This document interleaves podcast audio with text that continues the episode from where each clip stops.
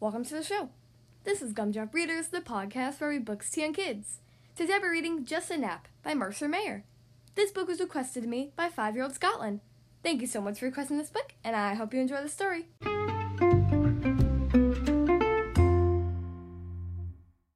Okay, here we are on page one. Just when I was really having fun, Mom said, Time for a nap. But I'm not tired, I said. I'm not going to be able to sleep. Mom said, Then close your eyes and just pretend to sleep.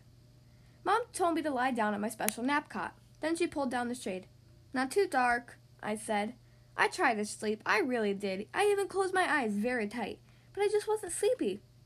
I was thirsty. So I got up to get a drink. Mom said, Go take your nap and you won't be thirsty. But then I was hungry too, so I got up to get some more cookies. But then Mom took the cookies and said, Cookies will taste better after your nap. No cookies. No, they won't, I said. They'll taste just the same. Trust me, said Mom, and she took the cookies away. I needed something to read to make me sleepy, so I grabbed some comic books. Mom took them too, saying, No comics during nap time. And it was just too noisy to take a nap because my brother and his friends were playing outside. So Mom shut the bedroom window. So now you won't be disturbed, she said. But then it was too quiet to sleep, so I played a music tape and danced to it. But Mom said, The music will sound much better after a nap, and she took my tape player. I got my teddy bear, he didn't want to take a nap either. So I told him a bedtime story to make him sleepy. We tried very hard to take a nap, but we were just not sleepy at all. Zzz.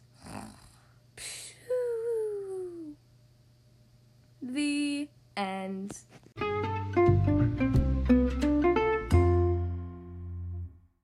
Well, that was Just a Nap by Mercer Mayer. I hope you guys enjoyed that story.